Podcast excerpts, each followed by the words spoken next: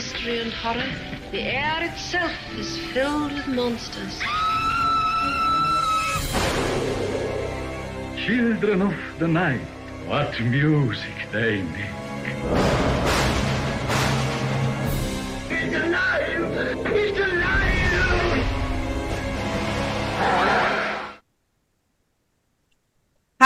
Everyone, and welcome to the Monsters Up North podcast. It's a Monster podcast, and it's hosted by me, Sam, and I am joined, as always, by Dan from Bleeding Marvelous. Say hello, Dan. and this week we are joined by Graham, I think, and the gorgeous Jessica, and our cult leader, Paul. Cult leader. Yes, I am a guest. It's weird being a guest. Yes. So hi. Hi, everyone. How are we all doing? I, I wonder if Graham's okay. I'm I'm trying not to have a mental breakdown looking at Graham. That's a question, isn't it? We're wondering if Graham's okay.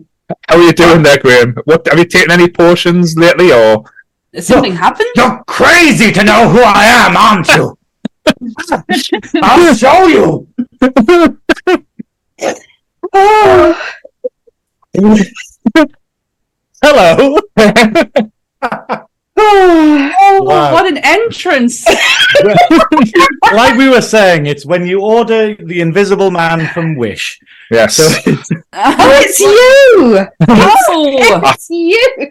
the costume, it was too perfect, I oh. know. It that was was, Claude Rains reincarnated. It was but about a foot taller. Yes. it was Graham all along. Yeah. Well, this week we're doing the Invisible Man. If you haven't already guessed, Oh, that was Um, Mr. Bump. oh no. well, I'll do the disclaimer. I'll do the intro, and then we will literally just get into it, okay? Because I have a lot to cover, and I feel more. Uh, Graham might have more to say than most, so we'll do it.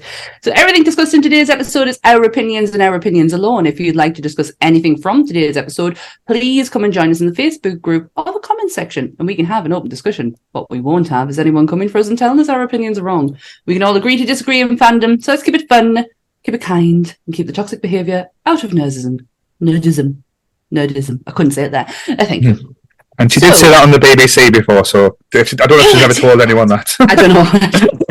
I'm also I'm also going back on the BBC, and apparently I've told everyone. So there you go. Um, the Invisible Man from 1933 Mhm. scored 94 percent on Rotten Tomatoes, directed by James Whale. Based on the 1897 novel by H.G. Wells, stor- storing, starring Claude Rains, Gloria Stuart, William Harrington, and Una O'Connor. Ah! All right, you fools. You brought it on yourselves. We bring you the Invisible Man. Careful, he could be anywhere. So, could- where, where is he? Where is he? Um, first question, and only question that I ask, and I have tweaked it ever so slightly after the Wolfman episode because the Would you fuck The the, Invisible it- Man? Okay. that was the last question. I was going to slip that in at the end. Oh, it's Yeah. slipping in um, That's there. what the Invisible but Man then said. That's what he said. She Yeah. said. She said, he Respectively. said. Respectively. Preference. So, does the Invisible Man make a good monster? Yes. See, tweaked it. Yes. She Yeah. answered first as well. Well, it's that thing, isn't it? You can't see it. You can hear it. You can see the things it moves. But you don't know the intent. You can't read the facial expressions. You don't know what the frame of mind is of Mhm. whoever it is. So Mhm. it's like that fear of the unknown to a degree, even though you can hear and sort of see if it bumps into things. Yeah, it's kind of like that thing that the thing that goes bump in the night is is the scariest things. Things it's where your imagination can run wild as well. So Mm. yes, You know it's there, but you don't know what it is. So exactly, and it's one of the most mischievous ones as well. I think I think probably the best way to describe because I, I think I put a post in the Facebook group this week saying if you were the had the empower, powers of invisibility. Would you do good things or bad things? And I think about ninety percent of the people said there would be evil. So Oh well, they're, in good company because he is quite. He is the he is Universal's first anti-hero. Right. So we had heroes, we had victims, we had we had genuine monsters, and he is the first anti-hero. Um, actually brings me interestingly to a factoid: the total body count in Invisible Man is 122 people. Four, four Time murders, for that. yeah, four murders on screen. Yeah. 18 search parties were members of off screen had been killed and the derailment of the train which resulted in 100 deaths Ah, yes. so I didn't realize he'd actually people. done those things. I know he's talking about them, but I didn't realize he'd actually just done them. Yes. 122 body count I- that's I big think- I think for this, what we what I said about the Wolfman when I was on about how it's the insinuation of what the potential of this person doing that isn't mentioned in the film is what Mm. makes it a good monster. Whereas it, this in this film, it goes over. It pretty much knows exactly the danger, and it's very clear. And it basically, the character just goes, "Yes, this is what I can do by being invisible, and here's all the havoc I can cause, and here's the big grand scheme." And you're like, one guy being invisible could probably bring the world to its knees effectively. Mhm. You know, the way he intends, and it's like, yeah, this is probably the like the most clearest monster there is. Pure You know, pure Well, to be- cut To be fair, though, with the police force, how they went about trying to catch them, fuck me.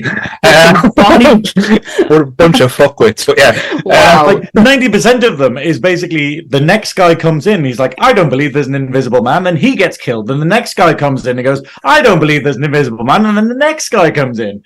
You know, yeah Claude Rains is going to get tired hands at this rate. You know, Oh, but- So- go on jessica what makes him a good monster Oh, Mr. Good Monster. Sorry. oh We're very ner- nerdy about H.G. Wells there, but no Um, you go ahead uh, was H.G. Wells thing. A lot of what he does proves just kind of how dumb the average people really are. Most of his stories boil down to most of them. So he did well on this one then really happening, is it? Oh, and he's dead. Look at that, he's dead. but I'm not hundred percent. Still, I'm not quite sure this is actually happening. Um, it's brilliant through most of H.G. Wells stuff. All plays on this. He clearly re- he did not like people. Mm-hmm. Um, oh well he's in good company that's why we must like him People, thing what with it, I think, yeah, it is that thing. It's the, it's that voyeuristic sense. Mhm. Everyone does it, even when you're in your house. A lot, like easy example: nighttime, you need to come down, and get a glass of water, or go to the bathroom. Mhm. You like me in your downstairs bathroom. As you walk through, always in the back of your head is like, "Is there someone around?" I really hope there's no one around, but I'm not 100 percent sure that they're not. So you do that kind of like weird mad run back Yeah. to the room. I, I have that issue. I have that issue, but it's am I going to stand on a cat as I walk to the bathroom, and I have to kind of like guide myself because when I That's had what I. Baxter, Now we've just got um, images of hundreds of cats lying lining Sammy's floor. yeah, I wish. Uh, when I had Baxter, I could quite easily hear him. Now Beatrice, Beatrice is just a black cat. I can't see her unless she starts to make a noise. So I have to like be very careful. But I do get what you mean. It's like that eerie feeling, and that's kind of like what this movie gives is an eerie feeling. We- it taps into like a sort of innate fear i think of Mhm. everyone of basically like us not being able to trust our senses and the idea of you know not being able to trust our eyes and like the whole bit in this film obviously we'll get to it but the idea of him threatening a person going hey i will kill you and that person living in fear and not really knowing it and then the way that he does get killed is the most like oh okay you know like Yeah. the invisible man's like yeah i literally just followed you for the whole day and i was there when you were with the police planning your protection and everything and Hmm. nobody did anything or could do anything and you're just like that's terrifying you know Yeah. It is. It is. Look, see, look, see, 10 p.m. Look, see, I will be there at 10 p.m. And that's I- when I you will look, see.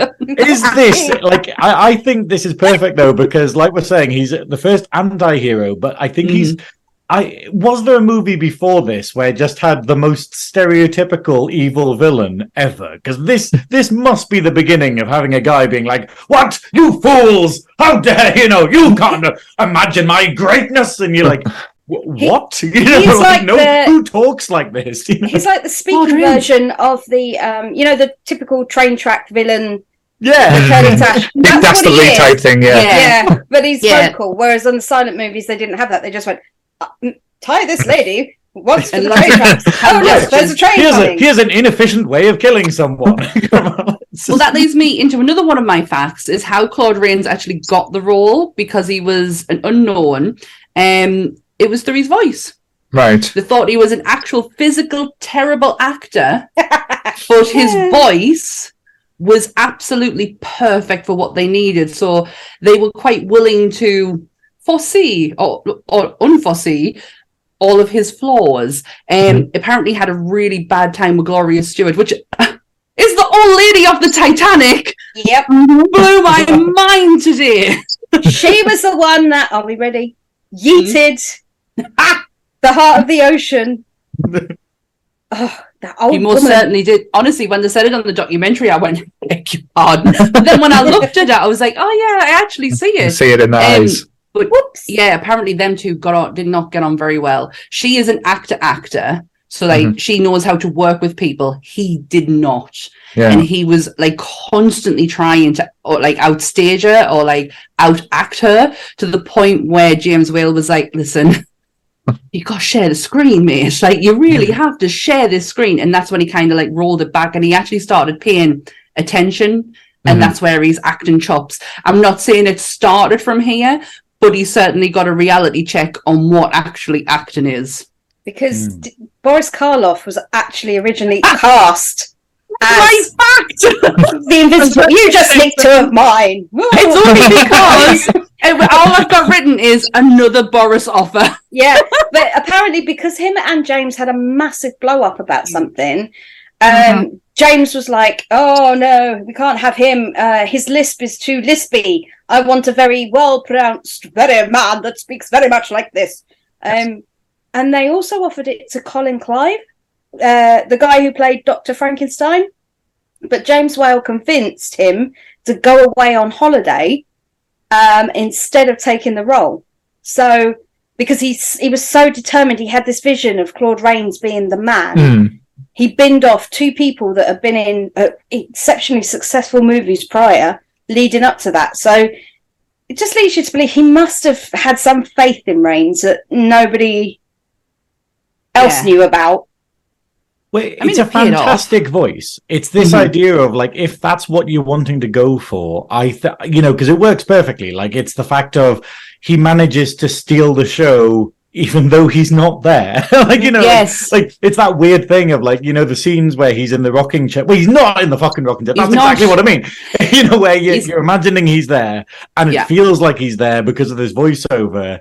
And that's how powerful that voice is. So, Yeah. yeah. So although one that oh, I'm sorry, this is one No, I was massively curious about across each of the different versions they've done. So through the original to Hollow Man to the newest one. It's always curious how they're doing it because not all of it can be just you know like wires pulling stuff. I've learned a lot sometimes when today. there is physical movement happening. Um, It I was was really black, curious, and turns out in that it's he's in a black velvet suit and black there's velvet. black velvet backdrop behind him, Mhm. so he's fully there. So it really? It is, it is generally Um, Claude Rains sitting in the chair or standing up, but it's all Mhm. done with black velvet. It's through time because there's a lot of Invisible Man, not just the ones that we that um Jess has just mentioned. There's the Invisible Man Returns, the Invisible Woman, the Invisible Agent, the Invisible Man's Revenge. Abbott and Costello meet Frankenstein and the son of the Invisible Man, which is actually named something completely different, but that's what they went with um, for advertisement every single one of them has a different progression of how they Mhm. did the invisibility and it just got but the originally it was black velvet um and just it was just still shots They layered It's- the the negative over each other to create a simultaneous uh, like scene basically and when you look back that sounds so simple and so easy but could you Mhm. imagine you having like four or five or six or seven like stacks of film in one go and you have to make sure everyone is microscopically in the line with where it should be in the shot where he's looking where it's standing where the chair is i mean that that's took four to five hours just to do one transition That's always amazes me when you think about the effort and stuff that people go through back then. That's why I Mhm. always appreciate these movies so much as well, because of the work that goes in. It's not just, as you said, the, the, like the backdrops as well, like how realistic they look, Mhm. and they are, as you said, painted backdrops and put in. I absolutely adore them, them different like like special effects or them elements to it, and just because like using computers now, I know you can change like things to green screen Yeah. and stuff, and it still doesn't look as well done as it was back then. If that makes sense. That that's It's. When you- crazy though, isn't it? Mm-hmm. Like, I, Yeah. I'm, I'm, you're blowing my mind with this because I didn't really look into the sort of the technique behind things, but like, wow, I genuinely thought it was wires. I thought it was really clever. Oh, like, Oh, you know, the only bit that I think is a bit dodgy is the shirt running around the room bit. That's the only Yeah. bit where you go, okay, that looks that like old probably- school stuff, but everything that else probably is on wires. yeah, I, I think that's the. I think that's where you know where they go. Hey, we we get him wearing like a particular color, and then they just uh, they you know they paint remove from the cells or something weird like that. Mm. That that feels like that that you see in other stuff and like rotoscoping and whatnot. But like the rest of it, you're like, no, that looks great. That genuinely holds up after like a hundred years nearly. It it really like caught my attention when I was do- watching them documentaries. Was the the making of it? Sorry, Jessica. I think it's the defining factor of Universal, though. It is for how old the, those films actually are. The level of skill that is in pretty much each of the films is way ahead of its time than it should have been. Mhm. Yeah. Um, it's crazy the stuff they were able to pull off. The, now, even modern movies still aren't quite meeting the same level as what they were doing back then.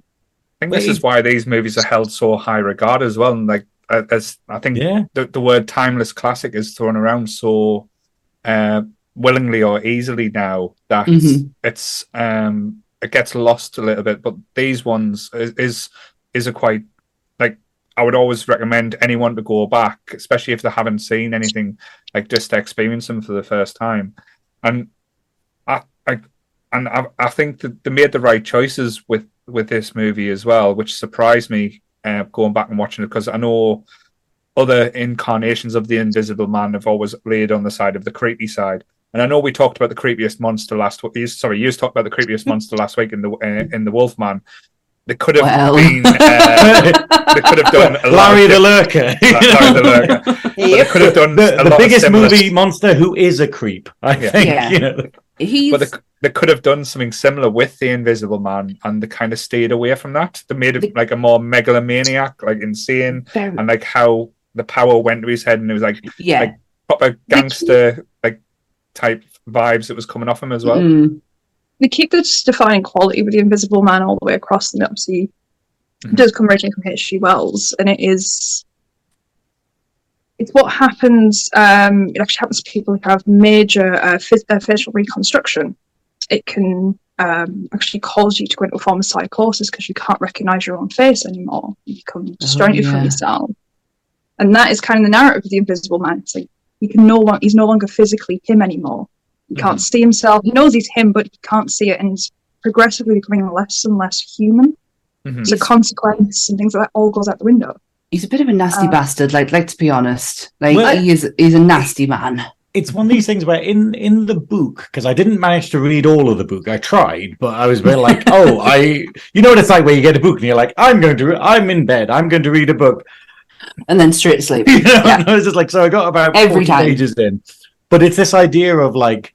it- It's it, it, it's different. It's very very similar. The movie is a very very like good or like adaptation of it, but with lots of like comedy elements thrown in that I think is Mm. just you know James Whale's kind of way. But then he. I, he's not crazy in the book to start with. It's like one of these things that seems to go over time, like Jessica's saying, like due to his situation. But at the beginning, he's he's kind of normal when he's like at the inn and stuff like that. He he's just kind of tries. reasonable, yeah. And Yeah, he like, does. He does try. I'll give him that. But then that soon changes very quickly. I mean, he's got good reason to. I mean, the, the place he goes to to rent a room, the the owners are not the the best, really, are they? Well, well, well, let, well, let Graham get it out. Go Get on, Graham. Let's let's get it about about good old Una. Fucking Una O'Connor.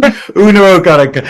I, I'm just like, I, I don't know. I, I'm getting to the point where I'm just like, maybe I like her because I really don't like her in that weird way. If she's got, she reserves space in my mind. But yeah, so if you haven't seen this film yet, you should watch this film because it's absolutely amazing. But there is one aspect that is universally frustrating is basically the owner of the inn. Oh no, you've got her on the phone. Oh, I'm sorry. Anyone who's listening on iTunes, you will not be able to see, but Dan has actually got her on the phone. Like, not on the phone, because I believe she might be dead. But Evil like that never dies, Sammy. I, I was tempted to get a picture and like use it as a dartboard in the background in this space here. oh, poor Una, man.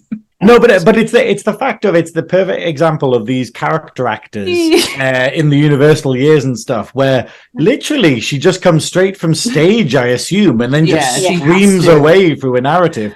But like where she's so annoying, she's so and she's camp as tits, and you can tell Yeah. that James Whale was like, "She's the fag hag we all need," and you're just like, "No, James, no," you know. But but it's literally just the amount of overacting, the amount of chewing the scenery that she does in this film for how long she's in it. It's is that hysterical scream where it's just not needed. Like that scream is not needed. I knew she was up to something because I could see her little cheeky face just keep looking down. I don't know what you mean.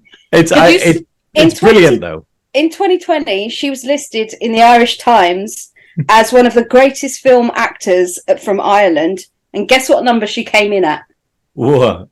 19. Wow. 19.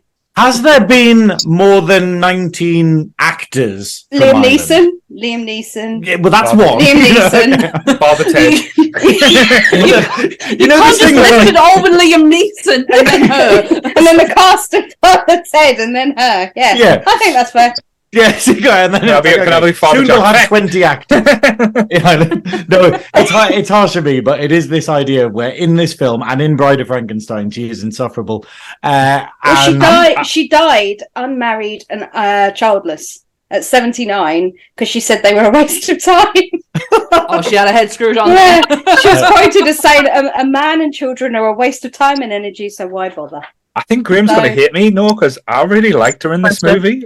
After I watched it, I was like, I, like seeing when she was starting, I was getting, I, I really like kind of getting getting, getting a vibe. So I was like, I, I was like, the I can understand Bride of Frankenstein. I, I absolutely despised her in that. I thought this bitch is just out there crazy, but I actually thought she served a point. I, Till she went, till, like till her husband fell down the stairs, and instead of checking on his head, she was just like rolling about on the floor, then rolling about on him, going, ah!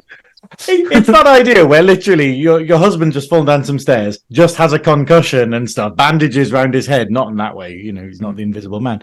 But um and, and then she's just like, How can I possibly help? I'll just scream in your ear. That'll that'll but it, I think it's the idea of I like what she I, I like the campness that she adds to it, but then Yeah. in the original story, she's a very like a sensible character. She's head screwed on, you know, and then in this one they kind of made her a very satirical kind of like, oh, she's a body, like you know, uh, Mhm. tavern owner's wife and stuff.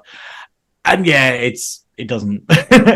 But yeah, I I won't complain about it anymore. But it's the fact of No, no, you have to. It's your trope I- now. It's it's No, like I every time just we do a think- universal. if, if they just had a wood chipper on set, could they just sort of chuck her in, oh. maybe? You know, like. But when you look on IMDb, she's got like 150 movie credits, and you're like, I'm well, going to this is- review every single one of them. this is what we said before. That like that's this is what they did back then. They just spat movies out. But, like I, was, I didn't know where you were going to go with that one. I was like, the, the, the one that much spitting doing back on set Not, there. not that kind. Not no, not that kind. But they did. They did like every five minutes there would be another one on the Yeah. table. Another one. Um, another interesting fact mm, might be, but although he is the star of the, he's only actually. Uh, sorry, and he's in it for ninety five percent of the film. So ninety five percent, you only actually see Claude Rains at the end.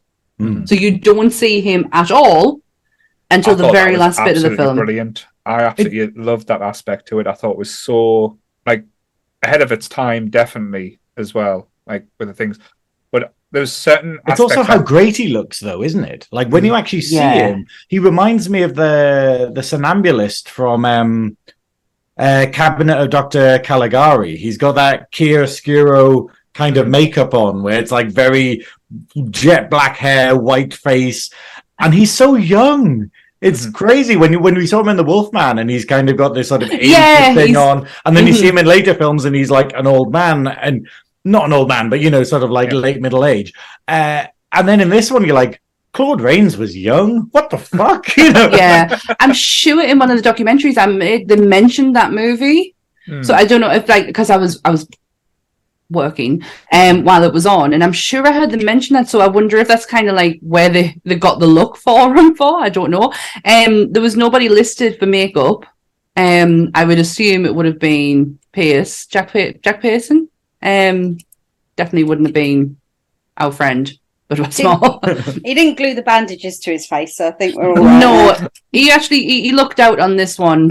No hot glue. No hot glue. Imagine you're you're crazy to know who I. Wait, what? Oh, it's glued on. It's all sticky. There's a bit. There's a bit where um, the radio announcer's going on about if you catch this man, there is a reward of one thousand pounds. I did the conversion because I was curious of, Oh gosh. of what it would be, right, from 1933 to 2023, which is a 90 year gap. It equates to £91,500 they've offering as a reward to catch one him. man. For I'll one man. it. Not just one man, on. the invisible man. Is it? Hold on. How is it phrased though? Is this like one of you know when you go to a fairground and it has the sort of prize if you win, but then Yeah. it's impossible to win, or or prize if you lose, and then it's impossible to lose. Is this like where it's like where for sightings of the Invisible Man you'll get a thousand pounds? It's like oh, hang on, hang on. I see what you did there. Yeah, I think probably. the guy in the barn that got it, but um, there was To be fair, they do burn his barn down, yes. and then they're like, hopefully the Invisible Man's in there. Otherwise, Oh, the artist wasn't a friend. no barn view. Uh, I, I have to say, the news announcement, I, I made a note of this. Like, he has the strangest voice. I know, like, everyone else in the film is like really well spoken, and this is well spoken, but in a kind of is it a Welsh accent? It's got this weird twang was to Geordie. it. I, I don't know, like, it's just got this Yeah. twang to it, and I was just like, I'm like, it's so odd. You just Hang kind of like. so they've got a Welsh Yeah, accent. I think- And... Go on. Sorry, it definitely feels like it's one of those ones where somebody on set was grabbed and like, can you just voice over this for us? We forgot to put someone in. Just I- quickly read this bit out and we'll edit it in for you.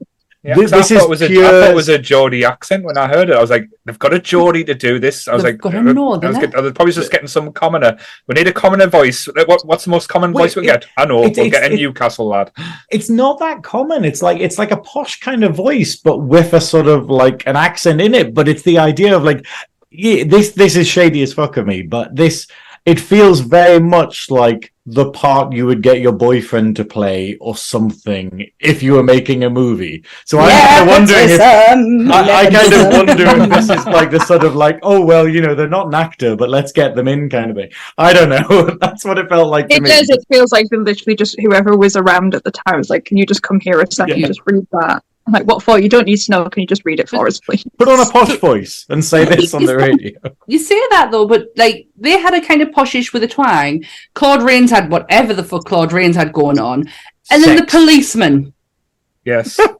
the policeman's accent. I mean, co- that's I can't even describe the ridiculousness, ridiculousness. Brothers. ridiculous. Yeah, it's like the Chuckle Brothers decided to do a Cockney accent, and that's what they came out with.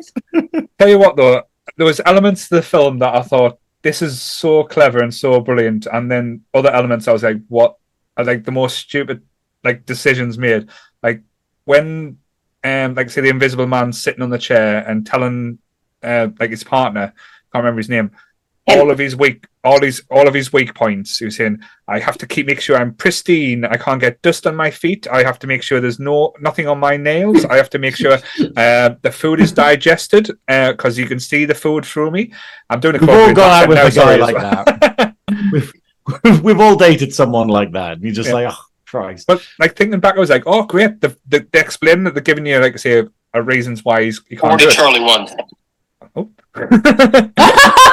Is that you? it's like Claude Rains is coming up, isn't it? But then then the other aspect is like the police don't know like they surround the house and they hold hands, but they leave this massive gap where if he goes with, like on his knees, could easily crawl through. Yeah. And um, when they're walking through the house, they carry a net. It's like, it's, is this the police force in action? Like, oh, do this is how we're going to catch, like, say, the, the, like an invisible man.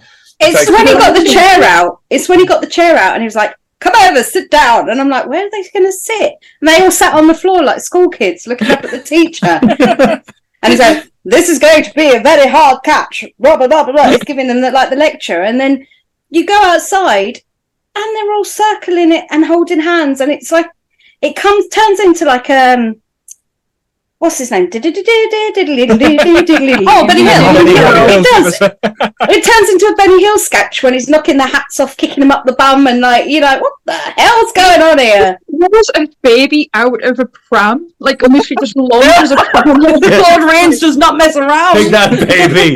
yeah, it's, it's this idea of like he's just an actual villain. But it is weird though that he does that, where he tells Kemp like all of his um weaknesses, and Kemp's like, "Let's not tell the cops. Let's just," and then the cops just do whatever, you know. Like, but do you reckon that's like, like Jessica was saying about H.G. Wells not having much faith in people? Do you reckon Mm. that's the point? The point is going like, yes, there is sensible ways to defeat this guy.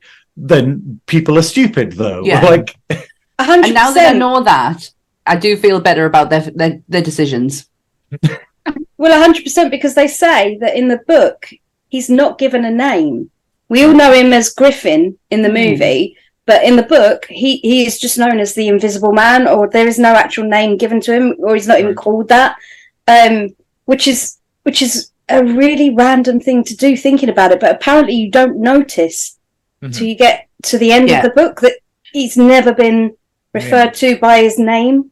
No. Well, eh, to be fair, it's a bit like Lovecraft's protagonists, where he's like, "Oh, it doesn't matter; they're going to be dead by the end anyway. yeah. You know, They'll get eaten." Yeah. So the progression of the Invisible Man's characteristics changed throughout time. Mhm. So we all know Claude Rains, Mhm. and we know what he was like. Now, the Invisible Man Returns was Vincent Price, Mhm. and he was. They actually wanted to do him as a more caring.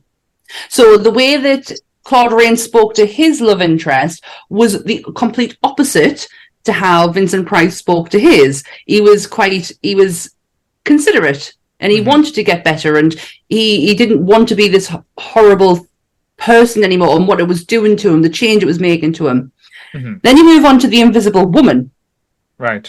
So the Invisible Woman has Virginia Bruce, John Barrymore, and Margaret Hamilton. What a fucking cast! Margaret Hamilton is the witch, isn't she? Yes. From Wizard She's of the Wicked Witch, yes. Yeah. What a fucking cast. So this one Sorry, I was thinking of She Wolf again and the song, and it just popped into my head. Shakira. Um, Shakira, oh, Shakira. she's back. Um, so the Invisible Woman, the the main male protagonist, decides on this one he doesn't want to do the experiment. He's going to advertise someone else to do it, All right. Right. Okay. and he does it to a woman, and it's very very interesting. I've learned a lot today about these movies, by the way. Um, the I Invisible think that the idea of Agent. pissing off a woman and making Yes. her invisible. I I It's can't act- count all of the problems that can occur. I I wasn't bothered about the fact that like, it was an invisible woman. Like, great, good on it. It was the fact that he didn't want to do it. Yeah. So he advertised in the paper for a human specimen. It actually said human Yeah. specimen to do experiment on, and this woman Well, just got to make you, you got to make some money somehow. well, I, I like the people idea. giving blood, giving everything, like doing True. science experiments. It's, so it's that thing though. You, you know, you got really bored. I mean, if you've ever read the the uh, the the play, the Do- a Doll's House, uh, it's the idea of literally just a woman being like, "Okay, I'll just sit at home and do nothing and have no agency whatsoever." So, um, oh, experiments. Oh, that sounds exciting. you know, let's let's Yeah. cancel bridge for the day and get some injections for a month. Well, the Invisible Agent and the Invisible Man's Revenge didn't actually. It's like the amalgamated like Claude Rains and and Vincent Price and came up with shit. Um, but then you've got you go say, it doesn't seem like a a, a, a great movie set there towards not. the end. It's not. But then it go, he goes into the Abbott and Costello world, and you first meet him in Abbott and Costello Meet Frankenstein, And it's right at the end of the movie. They're on the boat, and all of a sudden you hear Vincent Price going, "Well, hello there, chaps," and it just he's like, "I'm the Invisible Man," and they start talking away. And they loved it that much they give him his own Abbott and Al- Abbott and Costello meet the Invisible Man, Man. with Vincent Price. Which I honestly, I've learned a lot today. I use my time wisely. out of all the like say the, like the original monsters and stuff I it, it goes through it's probably the one that has kept coming back more and adapted uh Mm. over time as well um due to like everything that like say the storytelling and where you can go with the, the like the invisible Man. it's probably the most adaptable one story wise because like as you said the ones from there to, to the Mhm. modern day ones as well so I know, like I think a few of you messages said that you were watching Hollow Man with uh, yeah, I, I've like seen Kevin it Bacon. once. That was enough. Creepy Kev, creepy, Creepy Kev. Kev. yeah, um, Huge fan of Hollow Man. Um, I think it came out when I was quite young, so I used to watch it all the time. yeah. Um, make us feel old that now, Jess. does- It's fine. Yeah, I know. I told her off last week for doing that. sorry. Hold on, children. you guys can still feel. I'm dead. I'm dead from the neck down. It's fine. Hollow Man is it's a good adaptation, taking it to a more developed going forwards. It's Mhm. basically the same concept. He's just a scientist where he thinks he's trying to progress what he's doing. Mhm. All the same stuff happens. Obviously, it's a little bit raunchier than probably every other version because Mhm. Beck's an absolute creep in it. Yeah.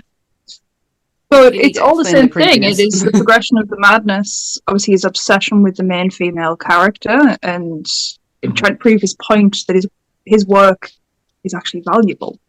Mhm. What he's doing is correct. Mm. You do get that in the original as well when he's explaining Yeah. um, to the love interest that he is fighting to get back to her. He will turn back eventually, but she's Mhm. got to appreciate he's got this work to do first.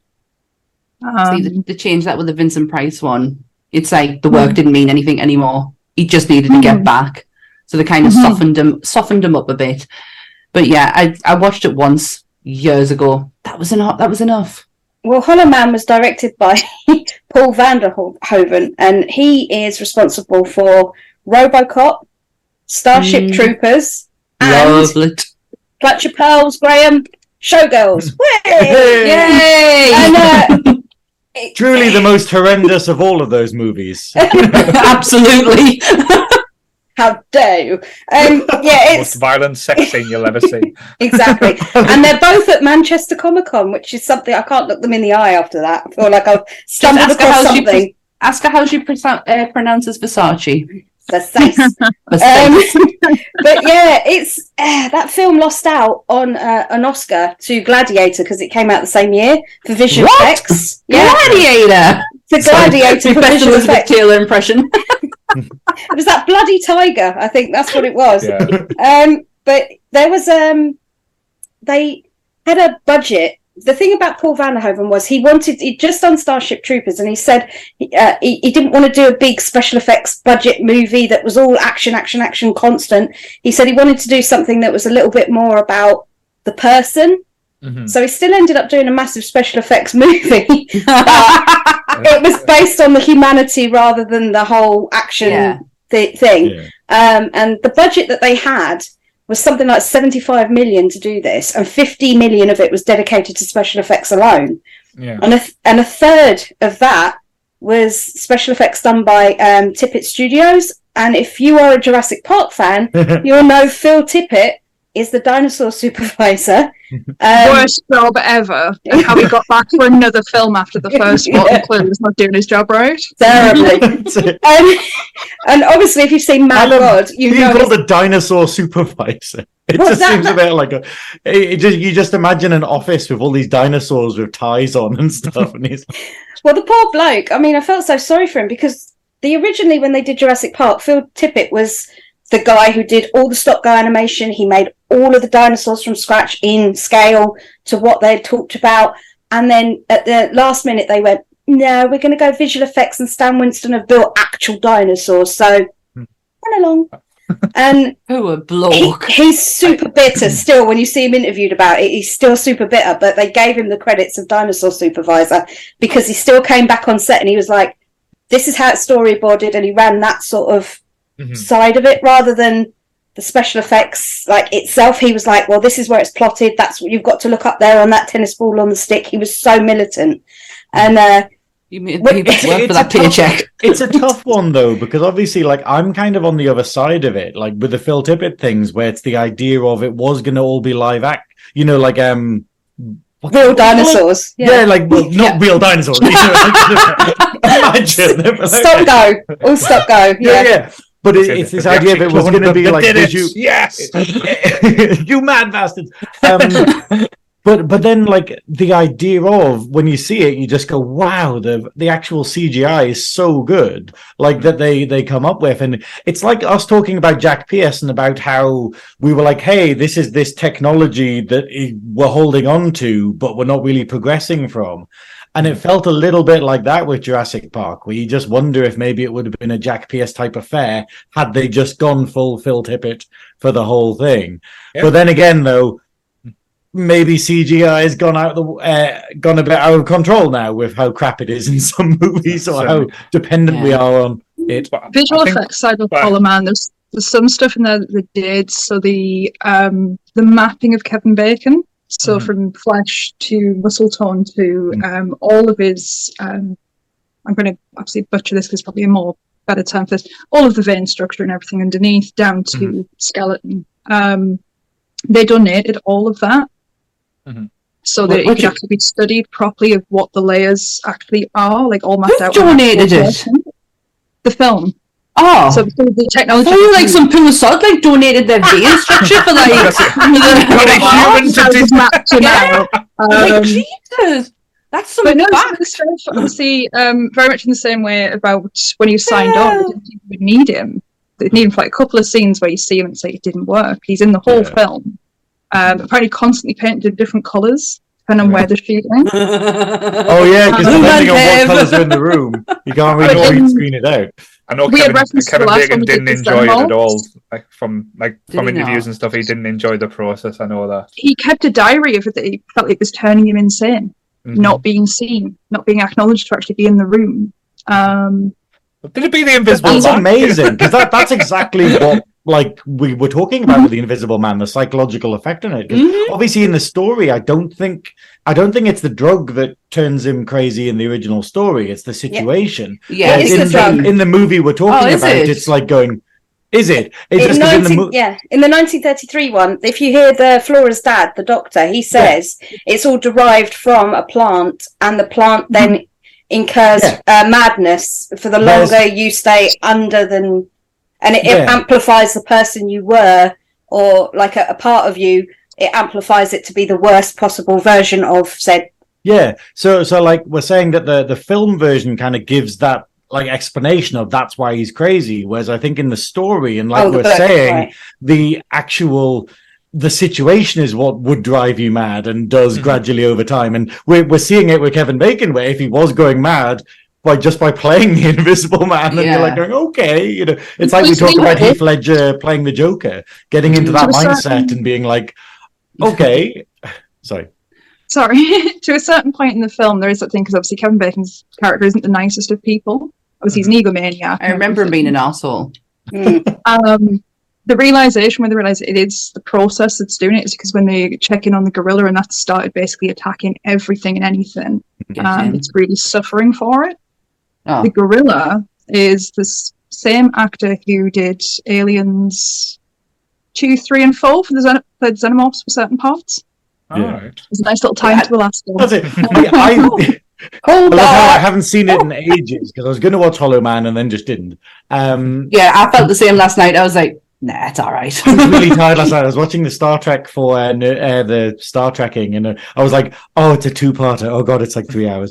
But you know, well, they- the movie itself. They cast. They originally were going to cast Guy Pearce or Obviously, Edward I. Norton. Mm. Mhm. Oh, I get that. and somehow creepy kev minus his uh, footloose dancing managed to pull it off really well i think Cheaper paycheck.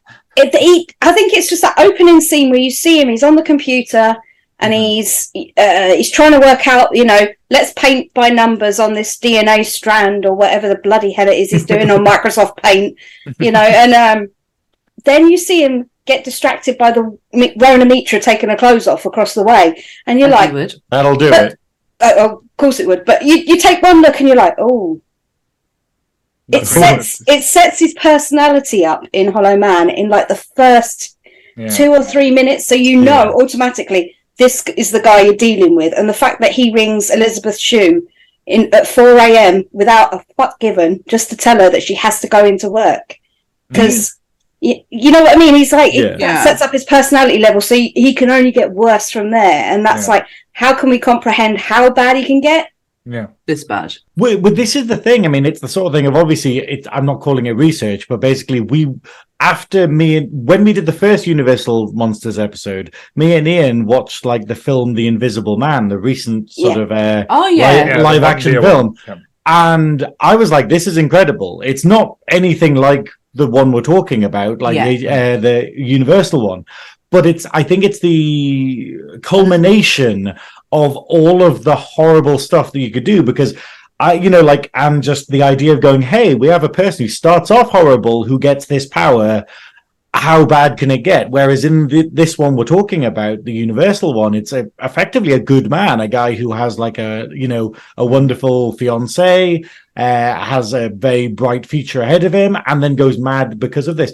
But it's also the fact of in the Universal one, how like it, there isn't a sexual aspect. There isn't anything of that nature. that. It's, it's kind of all more vaudeville villain, like we're saying, Mhm. It's tying people to train tracks and be like, maybe I'll strangle someone, maybe I'll crash Hey. a ha. you know, Hey. there's nothing to do with sort of like sexual No. Mm, uh, b- and I wonder, I wonder if it's because it was a more innocent time, or because horror always has to amp it up. Like the idea of when we think about what was scary a hundred years ago, and then we look at like, you know, the body horror of the eighties, and then we look Mm. at things like uh, Saw or Hostel, or you know what? Yeah. now And you kinda just- there's this wonderful innocence about this, where it's the idea of it's horror, but all the guy wants to do is strangle a couple of people, you know, and it's like, okay, this is the most inefficient murder it's a- technique. It's 122 body count. Like that's a lot of people. We know, we're like, you know, he's a hard worker. I'll give him that. I tell you what, Dedicated though, to his craft. I, I, I thought The the, the, the one of the murders at the time was one of the funniest murders I've ever like I've seen on film. Um, Can you it, get a funny murder? Oh, it was hilarious. it was the it was the one when they were doing the man the manhunt hunt for him in like near like a cliff edge, and he strangles someone and throws him off the cliff. So all the people run over to the wa- this cliff edge, say, "Oh no, he's fell over!" And all you hear him go, "Ha! You like looking at him? See, you can go and follow him." And he pushes one of them down as well. Yes, I Just- remember that. I was just like, "Wow, that's hilarious!" And everyone just starts That is like running away in shock. But it was just the whole like, "Ha! You like to look? See, bye. You go pushing." it. I was like, oh god, Honestly, you can though, get a funny murder. the best scene in that entire film is the trousers skipping down the lane, going, "Here we go round the mulberry bush" or whatever song he's singing God, as he's yeah. skipping down, and it's just trousers. And I was just like, "That is by far the most ridiculous thing that that I have ever pure, seen." pure, pure James Whale. I haven't seen a lot of his movies, but it's the same kind of humor that we see in Bride of Frankenstein. Yeah, and you think that it's basically him going let's put that kind of because the villagers in the in the story aren't really personified that much but then in this one they're really they're, they're really camp they're really funny like at the beginning we see the guy you know them having fun around the bar and chatting to each other and stuff and like the guy pretending to play the automatic piano and whatnot and stuff like that and that's all put into it so this quirky kind of humor injected into it that I think is all I assume is all James Whale. Sorry, what were you going to say, Jessica? Um, no, it's fine. Um, for me, the comical thing in the obviously in the original one, it's the acknowledgement so many times that he's he's, he's butt ass naked like the whole time. he keeps referencing the fact where he's like, "Does someone want to get me a coat? Like I'm sort of swinging loose here, like In saying that, in When Hollow Man, when, when they do the they when in Hollow Man when they do the thermal imaging, you see Kevin Bacon's everything. You do. You see, It's you all see out there. everything. It's there for the world. and I decided see. not to watch this. And uh, no wonder they passed it on, Jessica. They were just- the, the people were like, yeah, yeah, we, we need that for research purposes. What the layer of skin? Yeah, yeah, the, the yeah, that's what There's we. novel things in there. It's when he's in the car with the guy. He's like, "I'm going to kill you at ten o'clock tonight." Yeah. Like, "Do you know how cold it is that I've been sat here?" And, Millicent, like, did you that there? Like, "What's so cold?" But when he dies, and he's Yeah. invisible, Yeah. and the cop sort of just puts his hand on him, and you're like, "That's a danger zone. You don't even know what you're putting your hand on." him the wheel, Yeah. Um, Oh my god, he's invisible and hung. There's one bit in. Go on, sorry. He's got a Um, trunk. Oh, oh, There's that. There's the development though of where he's gone through, like obviously he is, it's nowhere near as perverted in the original, but given the time that's brought out, they wouldn't have been able to do it anywhere. Mhm. You couldn't have any Oh, form yeah. of perversion with a woman. Um, the development onwards, to me, it's people really looking at the psychology, and I'm going to sound very sexist when I say this, so I do apologize. What would a man do if he was given the right to do anything he wanted, no consequence? Hundred percent agree with you. Uh, It's nothing sexist. It's just goes fact because no, men have it's, proven that through the years. That's the sad part.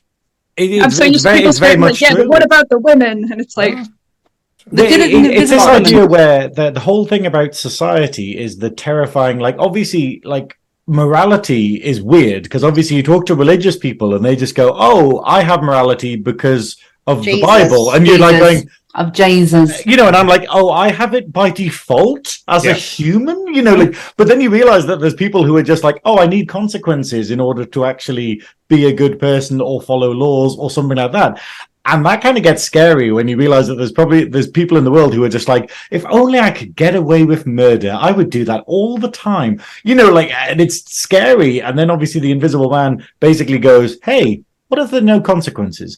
And Mhm. like you say jessica i think you know we would see the worst possible side of people like and men especially if they could do this. Like I well, what do you reckon though? What do you reckon a woman a woman would do if like she was invisible? Because I don't think we get to see it in the film. not do any idea of, like- bloody jobs around the house. Yes. Just sit and do nothing. Sit There and is a watch lot TV. of chocolate here. Yeah. You know, that's Sit and watch telly, eating a Greggs sausage roll, and doing getting the Oh, crumbs all down Yeah, Not giving an, an absolute about anything. All you- all you We're just talking about see a is- northern porno now. Though. That's quite literally, No, that would be it.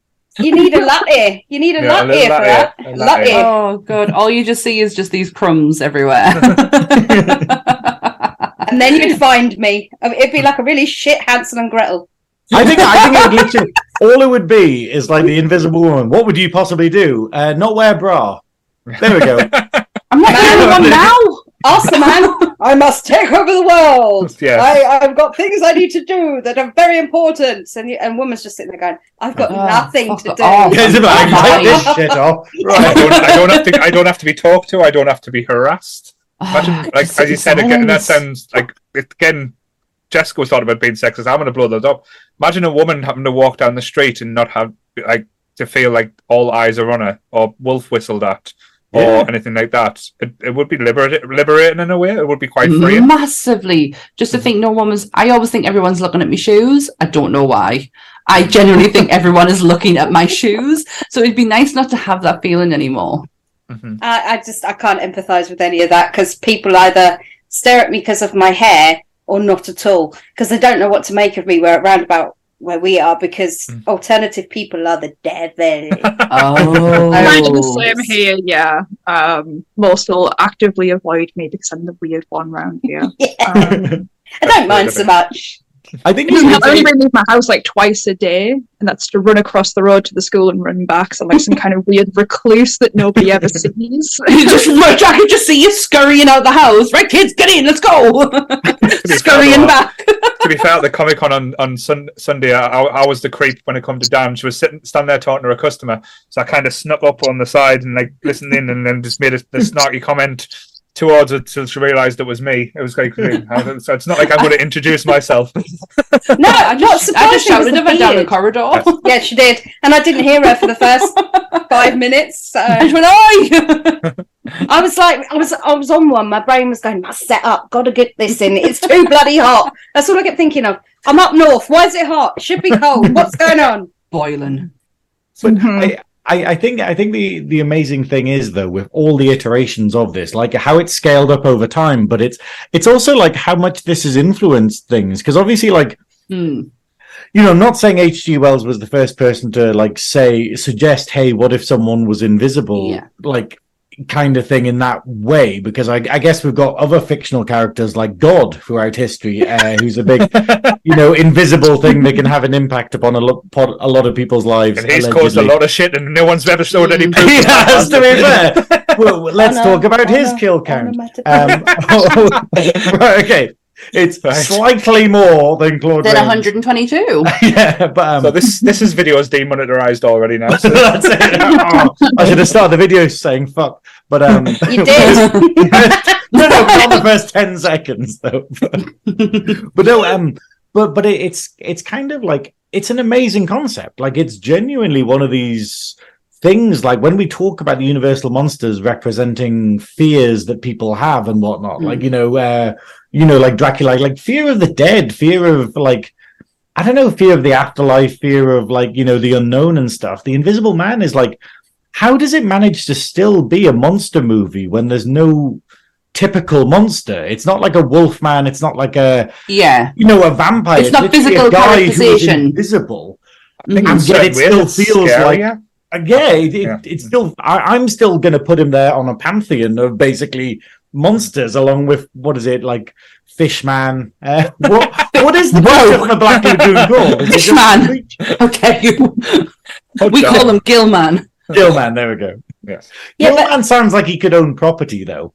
You know, it's like oh, it's Mister bet he Gilman. He's like hello. I think there- across the Universal though, there is that thing. There is a a level of all the things that you could possibly do. That it's things like bringing back the dead when you talk about Frankenstein and the Bride, living forever when it comes to Dracula. Fuck yeah. Um, why am I losing train of thought here? I Um, interrupted you. Scott Brent started. Obviously, Invisible Man, the opportunity to do anything you wanted with little to no consequence. Um, Wolfman being just absolutely free in a sense and completely dissociated from humanity.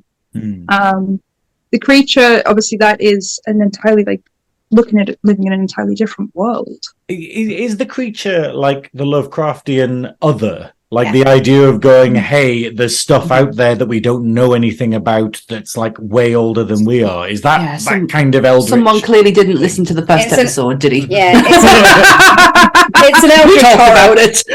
It's like a, an eldritch horror, elder gods whole debacle thing. Because Innsmouth is the fish people, blah de blah. If we go down that route, Father Dagon. it is very much of that ilk.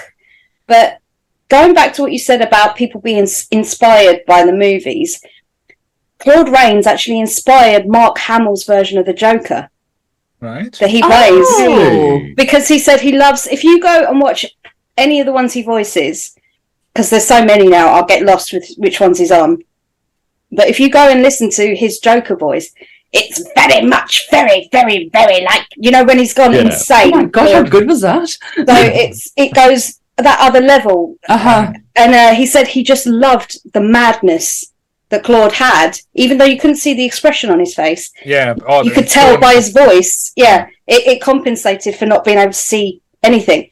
Um, so yeah, he took that as inspiration Wow. for the Joker. I always Joker- thought it was crazy though that like Mark Hamill wasn't the first choice for the Joker, and that there's literally that like pilot episode that has Tim Curry playing the Joker.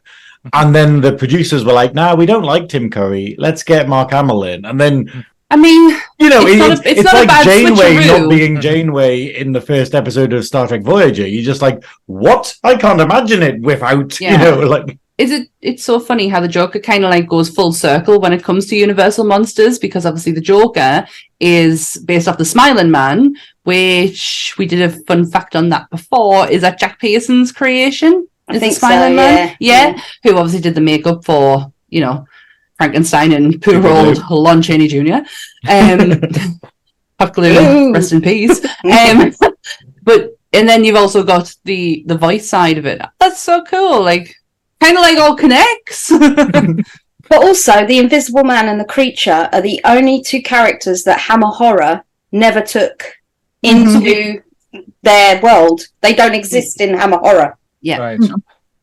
Was that because the, a budget was required? Uh, for the creature, I presume so. Yeah. Um, we- I- Well, I for the Invisible Man, if they're literally like just like, oh, Wrap we have him to do what with Black Velvet? Oh, fuck off. no, they'll probably just Like- go, ooh, look, it's a foot Who did And that? I still want to shit me Yeah. pants. I, I think that'd be great though. We should make we should make a like a, a really budget version of the Invisible Man. We did. Where it's literally the just start of this podcast. Oh, you don't know, but, but I mean, like genuinely, just where the strings are really visible, and it's Oh yeah, like something out of Plan Nine where you can like see the sources, Yeah, like yeah. just flying sauces Like- going. Oh yeah, like I'm up Garth for that. I'll do Marenghi or that. like yeah, something like that, where it's like the the rocking chair's rocking, but you can see the person's hand out of shot just moving. Or the feet. You can Yeah, see the that's feet at the floor. I mean, they get that. and it's like the not so invisible man, or the sort of yeah. possibly. But it's we interesting any- what Dan's saying. It Oh. didn't go into like the Hammer horror because the Invisible Man or the i- Invisible Person trope is is like transcended all different types of genres. Every like say pop culture movie or TV show has kind of riffed on it. From even like say the League of Gentlemen, um, and, the League- and um, I, we talked about the other night. League of the, Extraordinary the Gentlemen. Gentlemen, that's done. Um, Buffy the Vampire Slayer local as well. place for local people. Yeah, imagine if it's the, the League of Gentlemen version of the Invisible I'm Man. surprised they didn't though. To be fair, That'd be that'd be special. but, um, Look, even- see, look, see, look, see. I'm You your know, father now. fish. I'm Uh, your father now, Dave. But um, League of Extraordinary Gentlemen's version is the only one that is slightly different to the rest of them. mhm. Obviously, the makeup and everything like that is exactly the same. It's so direct of who it's going to be that's coming in. Um, but they do that ever so slight twist to it. That it's, he's not the guy who made it. Mhm. He's the guy who nicked it. Yes. Yeah, It's just a Oh, really yeah, that's right. He's kind of screwed where he's like, I didn't realize there wasn't a cure when I did this. Like, I'm now stuck. But he's also Right. the only one that doesn't go insane. Right. He is completely Yeah. corpus mentis the whole time. He's fully aware of what he is. Mhm. Um, you don't see that insanity from him. Um, I think we had this on the because to fair, though, I during the- during that film, about he I, I can't be- I think remember. he was supposed to be the- talking about. It was supposed to be the comedy relief, I think, in the movie. he's the twist moment in the film. You Mm-hmm. assume when you watch the film, he is the guy that's behind everything that's happening because he's the one that cannot be seen. He's known to be a thief, and he's the one that doesn't Yeah. really fit with the rest of them. Mm-hmm. Um, and that's kind of the twist where it's like it's not he's the guy that's been helping them Yeah. the whole time. And Dorian is uh, the, the the guy who's doing it all behind Yeah. the Isn't, scenes. mean, isn't yeah. Dorian pretty uh, anyway? I'm Johnny not- Depp. I'm, Um, I'm not a fan of the film version of the League of Extraordinary Gentlemen because it pretty much ruins the comic book. Oh, the comic It's- Yeah. book. The But it's one of those things where, like, where the comic books are amazing because, like, for the start, Mina Harker is like the main character, and Mm. we don't realize it's Mina Harker, and then it, and then it's a big reveal where you're like, "Oh, Jesus Christ, that's why you're here," you know, like, and then you find out she's a vampire, and then the film just immediately goes, "Oh, it's Mina Harker, yeah, she's a vampire," and you're like, "What?" Like, you know, that's that's literally like going sort of It's like, sort of- "See, scene one, uh, Bruce Willis is a ghost." Okay, I can. There's half the characters I cannot stand because they're so terribly done, um, and there's half of them that the rest of it had been good. These would have been brilliant. Um, Yeah. Jekyll and Hyde, I absolutely love. Um, I love Jason. Um, Oh, Jason Carter Flemyng. Jason Jenkins. Isaacs is Um, it? Jason Isaacs is it? no, He did. No, that's um. um, Jason Flemyng is Yes. Ah, Flemyng. Sorry. Ah, no, He- um, brilliant at the back and forth between himself of the. Yeah, he's good at he's good at having a conversation with himself. Um, I adore Nemo. Um, yeah. that kind of sold it for me. Anything they did with Nemo in a scene was beautiful. And then you just get all the trash that got slammed in on top of it. it sort of ruins it. And, and, the the, and the visuals there, that was beautiful. Like the whole costumes, the whole the way the ship's done. It's the just car. yeah. Aesthetically, that movie is very pleasing. Mhm. Yes. I got. I'll give it that. But then Sean Connery's just in a mood all the way through it. But anyway. Where they make Sean Connery the main character, and he's not even a, like an opium addict. And I'm like, that was your whole thing, you know, the whole thing about the character. Couldn't even get that He's like right. this flawed hero, and they're like, "Oh no, he's just an action hero, right? Okay, great." But um, Sorry, I'm bitter. I'm really bitter about it. it's fine. but going back to the Invisible Man, uh, like the the Buffy episode with the Invisible Girl, I Yeah. thought was done so cleverly. I know we talked about like in through text, and having the premise where it wasn't someone taking a portion, it was someone that was become unnoticed or unrecognized or not even like acknowledged to the point where they just faded away. I just love that. I, I think and it's kind of great though. Plays I into forgot about asked this. Sorry, Sorry. sorry, Jessica. Sorry. It plays into what you asked. What would the th- obviously me, Sammy, or Dan do if you were That's what I was gonna say, yeah. So what she do? She to do nothing for the day. Yeah, But the only bit you get from her is that she's annoyed because she's just had a haircut and no one can see it. but it's things Oh, like be pissed. um, going to sleep with Spike with no consequence. yeah. Makes for a hilarious scene of them walking in, and it's kind of like, what's he doing? Because there's nothing underneath him. Oh, it's like the whole Dan Aykroyd thing all over again. yeah, I mean, the, the, that's the thing. It's like when the episode where Buffy goes invisible is brilliant because, like you're saying, she just kind of goes, "Oh, this is great!" Like you know, this is kind of. But uh, but in season one, there's also the episode about the girl who Yeah. goes invisible that's what I because she's referencing, ignored. But it's it's and, so and that sad. one's great because when we were talking about like what would a girl do in this situation in terms of like you know how you would write it she does nothing she literally squats in the ceiling at a school uh and well admittedly she gets revenge like what she does is she gets revenge against all the mean girls and like cordelia and stuff in the school and you're like okay cool that's fair Yeah. But I don't know that I maybe it's just what what would happen if someone without any actual grand Vendetta. scheme went invisible. You know, it's like So, like me, I have no Yeah, vendetta like, against oh. anyone. I would literally do nothing. I would just sit there and just let my brain just chill out. No, no thoughts, no nothing. Oh, sounds like heaven. I love it. Has anyone else got any more factoids?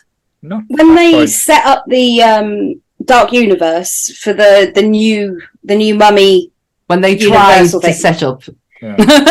and then They- fucking Tom Cruise. yeah, they'd originally cast. If you look at that original photo of the new Brat Pack Universal pack that they put together, Johnny Mm. Depp was in the lineup.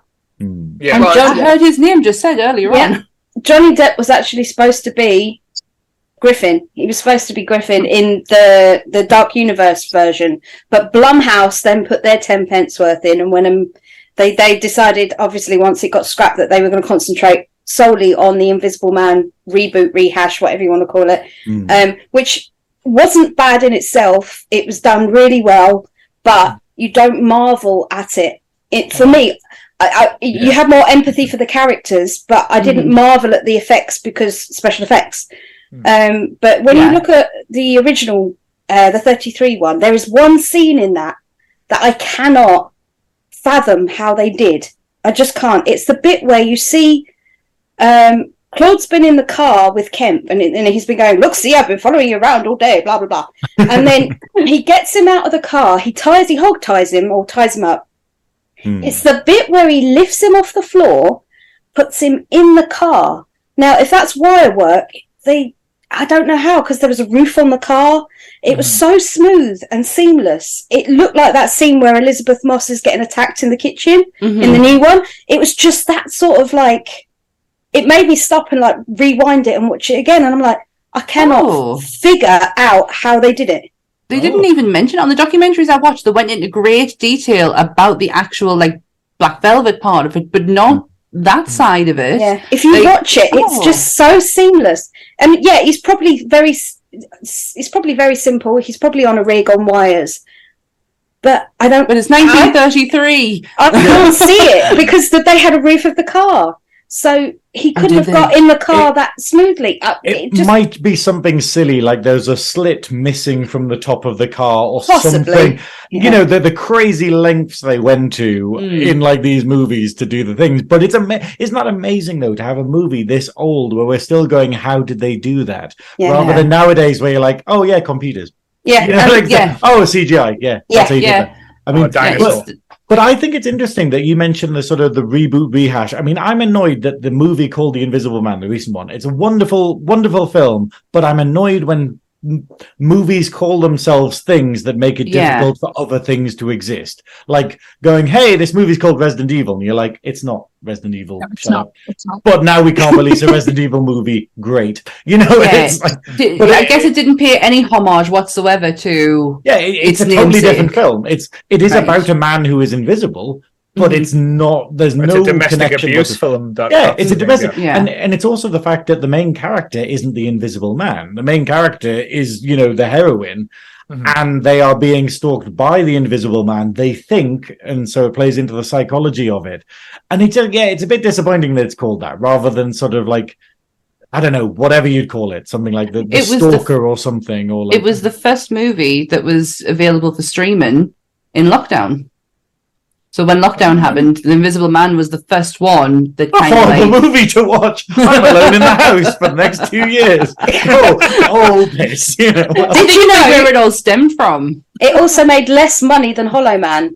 Hollow Man like grossed worldwide uh, 170 million, and um, this only grossed 144 million in Mhm. 2020. But still, when you look at that as a Panini film, it's hmm. g- it's not gonna be a- to take 144 million in the middle of a pandemic. Yeah. Yeah.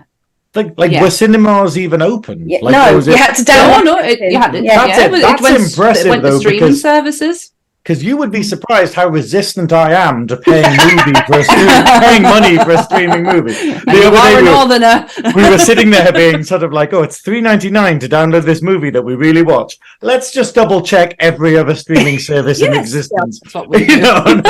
Because we're, we're northerners, that's why. Another hour. We'll I do spent anything four not hours to watch watching it. John Wick 4. Um, wow. I paid four pounds for it. Yeah, for it. Bloody well watch it. So we're gonna wrap this bad boy up for the Invisible Man because it's been it's been it's been something. Have we? Have we really? It feels like no time at all. Sorry, I'm just uh, chatting on with you guys and having fun. But it's a. I, I do like the idea though. I just want to talk about some of my bizarre notes in it Yeah, because they are really bizarre notes. If I'm perfectly honest, You If it's any more bizarre than the opening, I can't take it. no, I, I just in, in you know in your mind where you watch something, you just go like, I no one's ever noticed that before. But uh, yeah, you know at the beginning where the Invisible Man gets let into the tavern and she's showing you in the room, there's just this gang of women in the back of the tavern. and I'm like, what are they doing? Is this? Is Why are they there? Oh yeah, I- they're just sitting there. yeah, they just randomly because women there. are not allowed in the bar. Correct. Is it? Yeah, Ah, correct. I literally thought it was a terrorist cell or something. And they were just they were just sitting there, and this splinter group in the, the Oh, no, it's- just, it's- it's just sitting there because being like, "Oh, who's this? What? Put the plans away." No, Tell you it's what, though, 'cause that us women scene, aren't I loved how easy it was for him to get a room. He walked in, like, Yeah, face yeah. covered in bandages, like, looking the, like the dodgiest weirdo ever. And says, Give me a just like, room. and she's like, Yes. "Up there." Says, I need a living room. Okay. I need quiet. Yes. Give me food. Yes. Do you want, can I take your hat and coat? No. I'm just going to stare ominously out this window. Then you leave me alone. But it was just like everything You he asked for. He didn't even have to Una. lay down any money or anything like that. Uh, you got to give it to them. They were very considerate people. Yes. we eh, to be to be fair though, like to put it into context, think of some of the crazy shit we've probably done in our lives, and no one's batted an eyelid. Like like I, I the amount of times I've been at, in drag at a Wetherspoons, and no one's been like. Okay, you know, you just go up to the Yeah. bar, you just be get though, you look more or feminine even- than most of the women in Wetherspoons, but Wait, to be fair, you know, I, I, I probably got more hair, but but the and like I remember like at a beer festival going sounds like going to the bar never with coming sort of back on this podcast now. I think I had like 14 hats piled on my head, like this massive stack of hats. And no one. Very good, yeah, and they were very like, nice. you know, oh, but what's I he think- say? Chicken nuggets. I think the thing is in the in the book it goes into because obviously like uh Jenny the the tavern the, the well the tavern owner basically is uh she's a lot more sort of sensible in the book. Like she's not this wailing banshee fuck you Una O'Connor. Um but this idea of like you know and, and and it keeps referencing how the money is the thing doing the talking. Because what he does in the book is he pays up front. He literally just gives her like a handful of Right. cash. And she's like oh okay yes whatever you want. Oh you're being mean to me. And then you know like it it, it has her acknowledging that he's being sort of rude and undemanding uh, like demanding and stuff. But then she keeps thinking about the money and going there's more of this.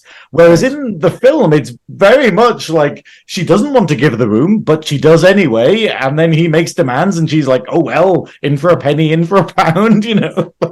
So it is a bit weird in the movie but it's like explained in the story. Only thing that again because as you said there was brilliant explanations for a lot of things, but the ending to me, I thought like him coming back and that was the first time you saw his face. Absolutely brilliant way to end the movie and perfect. But the doctor before that, the explanation made absolutely no sense to me. How Like does everything. he know he's still invisible? And Yeah. he says like, oh, both his lungs are lungs are punctured and stuff, so he can't see. it. Like, you can't see it, so how That- would you know? That- that's They what. That's what. directly I- say he'll only go back to human when he dies. Well, like it's called movie magic. How does that work? That that is that is pure story. That is pure It's movie Hollywood of magic. them being like, okay, we need him to reappear again. Let's make up a. You know, I mean, I watch Star Trek. We're used to these bullshit excuses. no, oh, I told you. Oh yes, of the- course, the thing that does that thing. Yes. Well, no, I told you at the end of Wolfman, at the, uh, on the second Wolfman, where he was lying in his coffin and all of a sudden he's just bloody awake. Like, it's movie magic. It just That, that, that's just incompetence. That's literally just like, Like Paul Rains Rains. being like, where, where do we check the pulse? Is it the top of the forehead? Yeah, no, definitely. It's definitely. his there. toe. No, Put him in the ground. Larry still had some more lurking to do. That's Yeah. what it was. He hadn't lurked enough. The Yeah, power that- of the that's, that- that's what, as Jessica said, that completely took me out. It was like the doctor's like, he's dying. He's been shot in both of his lungs. We can't fix it. It's like, how do you know they were both lungs? How are you going to say it? Is he going to be covered in blood and seeing? Is, is his blood now becoming translucent and, and, and solid? But then when he says, "Oh, when he dies, you'll be you'll be able to see him again," it's like, how do you know this? Have you come across this problem before? as, as as as medical science just evolved so much in the last Yes. ten minutes. It's But just yeah. fil- it- maybe it's the thing in the film. Like everyone else is completely inept, and so this doctor just sat there like, I know what's happening. Bitch, No please, I know me. everything that's happening here, yes. There's got to be one. There's always one. Yeah. I fucking know it all. just come on and say science, bitch. Ah, I, I think it's brilliant though. Like one of my one of my favorite things about this movie is how quotable it is. Like it is just one of the most quotable movies. I mean, obviously at the beginning we had the whole what is it? I wrote I wrote them all down. Where just like what is it? Uh, You're crazy to know who I am, aren't you? Well, you know. And then what? What the policeman? He's like, he's invisible. That's what's wrong with him. He's invisible. this, this weird logic where he's just like, oh, of course he's invisible, right? Oh, You know, and you're like, what? You know, and he just has many like, wait, even that, even that line there where he's just like, what is it? Um, a whole day's work ruined by a foolish, ignorant woman. The very first line in the film is it absolutely killed me because it's like the biggest ridiculous innuendo ever. It's two guys stood at the bar. It's like, oh, did you hear about so and so's Willie? They said it was. It was twenty foot deep in the snow. How did they get him out? Got fire engine. Like the fact she's called Willie as well, and you're like, this who put that line in there? Somebody must have known. When and they they sucked him out, is what they say. Yeah, or something Get like in! Yeah. Well, th- this is what I mean about all of the villager stuff, all of the camp comedy aspects. It's they very all James have to be James Whale. Like Has they have to be. be him being like, "Oh, the audience will love these little campy touches and stuff," and we're all sitting there being like, "Una fucking O'Connor." Oh my Oh, god. we- that's the way to end it there. we are going to end it right there because I am not going down. I hope to God we don't have to talk about her for a very long time. We don't, thank God. Bride of Frankenstein is literally in a couple of weeks, isn't it, It's- Sammy? No, it's in a month or so. We've got Okay. time. we have time. Next week is Chucky and Tiffany. And me and Dan are joined by the very gorgeous Peaches. Actually, big fucking lie. We're not here next week. I was going to say, aren't you fucking off? Uh, we're not here next week. We're actually on a break for a week because I am, as Paul just nicely put it, fucking off for a week. so we are back the week after with Chucky and Tiffany. Following week, Jessica returns for the Predator. The week after that, Graham returns for Phantom of the Opera with my sister. Yay. Oh, The I'll put- I'll Phantom of the bless her, she's Opera is here inside my mouth. you best do that on the day. Sorry. well. Yeah, you Um, best do that on the day. I'm just telling you. I I'll warm up the vocal cords. I Get it still need to it ready. work out which one we're watching. Whether we're watching the Claude Rains one or are we going to watch? Yeah, because it's them like all. I I watch them both. I'm going to watch them both. Yeah, Well, I I'm going wanna watch see the the, original uh, and I'm going to watch a clock that one Yeah, because I want to see the Lon Chaney um one because it looks with the, the screen. Watch the Yeah. one with the last from Brookside in as well. or Hollyoaks, was it? I don't know. Oh, I'm not not sure. So this is going out on Monday. So before all of this happens, You will have had Star Trek on Friday with Yep. Graham. Yep. On Which Sunday- you better have watched. You if you're have watching this on it. Monday and you didn't watch that, I want you to go and Watch put it your again. put your I willy get in the snow. I get this wrong every week. We are the future. Yes. They are the past. Yes. Yes. So, and on Sunday, we have the live show, which is top five comic book characters, which is going to be massive fun because we have, God, how many people do we have on that one? We've got quite a few this week. Quite a few. So it's going to be, it's going to be a long one, but it's going to be interesting. Um, you can find all of our socials, um, down the links below. Graham's, Jessica, Dan's will all be there. Nerdy Up North's will all be there. And we will, we will see you in a week's time. Remember to like, share, and subscribe to this video and to our channel. It would be very greatly appreciated. Thank you all to the chat who's watched. And uh, as always, I haven't mentioned the chat today, have we not? Hi chat. That's because they're in the future. We don't know. They're in the they're- future. They're, They're the future eating some cereal. Goodwill's going to be talking about something or whatever. Goodwill I- I won't be in it. You- Dan That's might pop in for a I- I won't- second. I won't be in it. Oh, no. bless them. They were so over the moon with the aliens one. Like, I, I honestly, It was I've so never much fun. seen. They, were, they loved that so much. It It's was- done really well. Absolutely brilliant. So yes, thank you everyone, and as always, stay nerdy, everyone. Say bye, everyone. Bye, everyone. Bye, everyone. You fools!